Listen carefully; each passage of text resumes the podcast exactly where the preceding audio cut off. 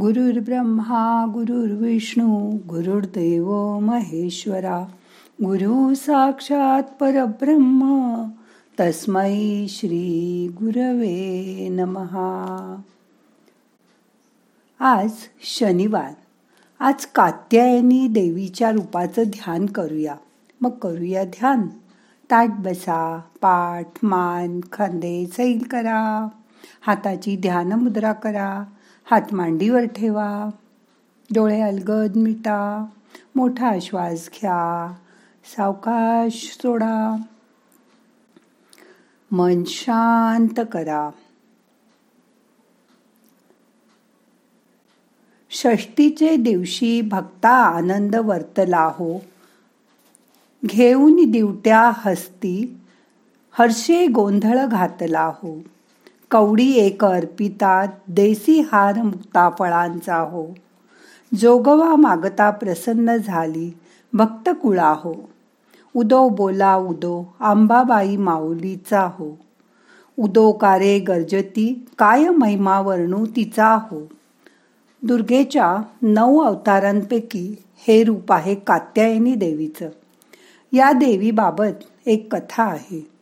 महिषासुरांनी देवांचा पराभव केल्याचं ऐकून कात्याय मुन कात्यायनी मुनींनी सर्व देवांना आपल्या आश्रमात बोलवून त्यांचं तेज एकत्र केलं. त्यात आपल्या तपश्चर्याचं तेज मिसळून एक देवता निर्माण केली. तीच ही कात्यायनी देवी. हिला तीन नेत्र आहेत.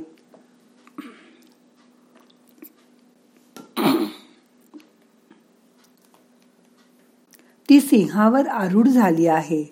महिषासुराचा शोध घेत ही देवी विंध्याचल पर्वतावर आली. आदिशक्ती आदिमायेचं मूळ स्थान म्हणून सप्तशृंगी गडावर ती प्रसिद्ध आहे. मार्कंडेय ऋषींनी या ठिकाणी एकदा घोर तपश्चर्या केली आणि देवी प्रसन्न झाल्यावर तिने सांगितल्याप्रमाणे त्या ठिकाणी देवीच्या मूर्तीची स्थापना केली. देवीचं हे स्थान स्वयंभू आहे. ओम नमो देव्ये महादेव्ये शिवायै सततं नमः। नम प्रकृते भद्रायै नियता प्रणता स्मताम। आज थोडं शरीराच्या आत आंतरयात्रा करूया। मन शांत करा। स्वतःच्या आत बघायचा प्रयत्न करा। चाफा बोले ना चाफा चाले ना चाफा खंत करी काही केल्या फुले ना हे गाणं तुम्ही सगळ्यांनी ऐकलं असेल. या गाण्यात चाफा म्हणजे सोन चाफा. अत्य अन्य फुलांप्रमाणे याला फारसं आकर्षक रूप नसतं. असतो तो एक सुंदर सुगंध मादक गंध. म्हणजे याचं सुख हे बाह्य रूपात नसून अंतरंगातील सुगंधात असतं. चाफा कितीही लपवला तरी त्याचा सुगंध सुवास लपत नाही. असा हा चाफा आत्मानुभवाचा आध्यात्मिक पातळीवर जीवा शिवाच्या ऐक्याचं प्रतीक आहे. जणू चाफ्याचा सुवास म्हणजे स्वतःला आतून येणारा अनुभव. चाफा फुले ना म्हणजे खूप प्रयत्न करूनही अजूनही आत्मसुखाचा अनुभव येत नाही असं साधकाला वाटतं. त्यामुळे अध्यात्म मार्गातील साधकाच्या मनातील तळमळ व्यक्त होते. प्रयत्न करूनही किती दिवस झाले तरी अजून साधनेचं काही फळच मिळत नाही. कर्मेंद्रियांच्या द्वारे काहीही केलं तरी आत्मानुभवाची प्राप्ती होत नाही. प्रापंचिक सुखासाठी आपण काय काय धडपड करतो? काम हा पुरुषार्थ मानला आहे. संतान प्राप्ती ही वैवाहिक जीवनाची सफलता मानली जाते. मातृत्व हे स्त्रीच्या जीवनाची परिपूर्णता मानली जाते. मातृत्व आल्याशिवाय स्त्री परिपूर्ण होतच नाही.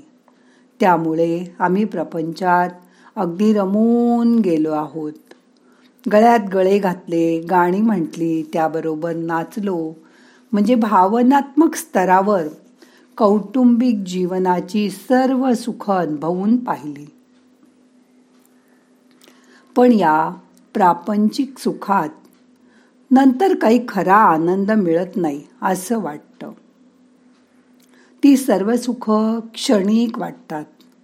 मन परत परत खऱ्या सुखाचा शोध घेतच राहतं. केवडा तुम्ही बघितलाय का? त्याची रचना जगा वेगळी असते. बाहेरून काटेरी मधून सरळ सोट उभा दांडा आणि त्याच्या टोकाला तो श्रेष्ठ सुगंध पसरविणारं सोनेरी कणीस. केवड्याच्या भोवती नेहमी सापांचा वावर असतो असं म्हणतात. साधक केतकीच्या वनात गेला. म्हणजे योग मार्गाकडे वळला की कितीही खडतर असलं तरी योग मार्गच श्रेष्ठ आहे हे साधकाला मनोमन पट्ट योग मार्गात जागृत केल्या जाणाऱ्या आत्मशक्ती कुंडलिनीला नागिणीच तर नागिणीचीच तर उपमा दिली आहे. ध्यानाचा खूप अभ्यास करता करता ही कुंडलिनी एक दिवस जागृत होऊन माझं देहबान हरपून जाईल. आणि ध्यानाच्या वेळी मला हा विलक्षण आध्यात्मिक अनुभव मिळेल अशी साधक सतत वाट पाहत असतो. पण तोही तेवढ्याच वेळेपुरता तोही सदा राहणारा आनंद नाही. जीव म्हणजे शरीरात जाणवणारं चैतन्य. आणि ईश्वर म्हणजे चराचरात सृष्टीचं व्यापक चैतन्य.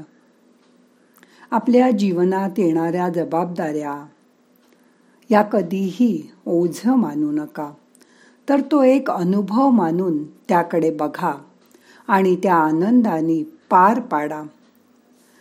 मगच मी आणि ईश्वर यांचं ऐक्य साधलं जाईल.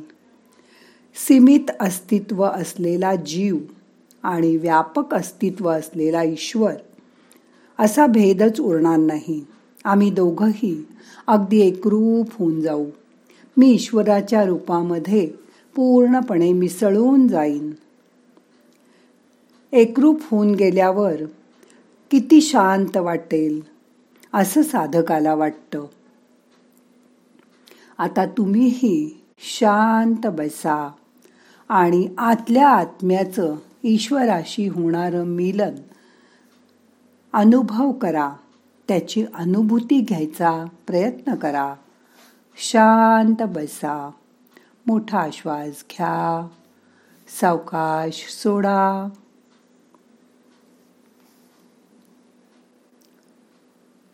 स्वतःच्या आतील जीवाशी बाहेरील शिवाची भेट करून द्या. मन तिकडे न्या.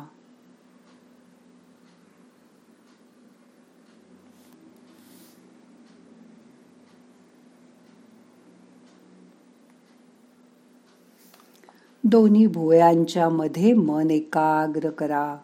तिथे आपलं सद्गुरूचं स्थान आहे. आज्ञाचक्राजवळ मन एकाग्र करा.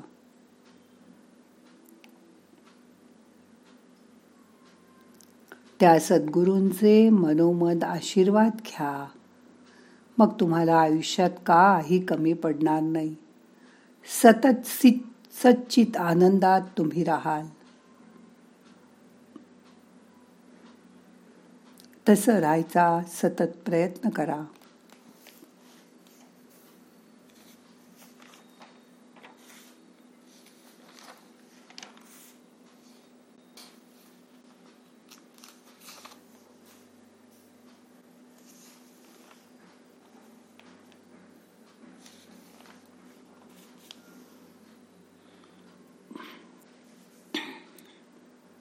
सर्व मंगल मांगल्ये शिवे सर्वार्थ साधिके. शरण्ये त्र्यंबके गौरी नारायणी नमोस्तुते. अशी मनोमन तिची प्रार्थना करून आजचं ध्यान आपल्याला संपवायचंय. प्रार्थना म्हणूया. नाहम करता हरिकर्ता हरिकर्ता हि केवलम. ओम शांती शांती शांती.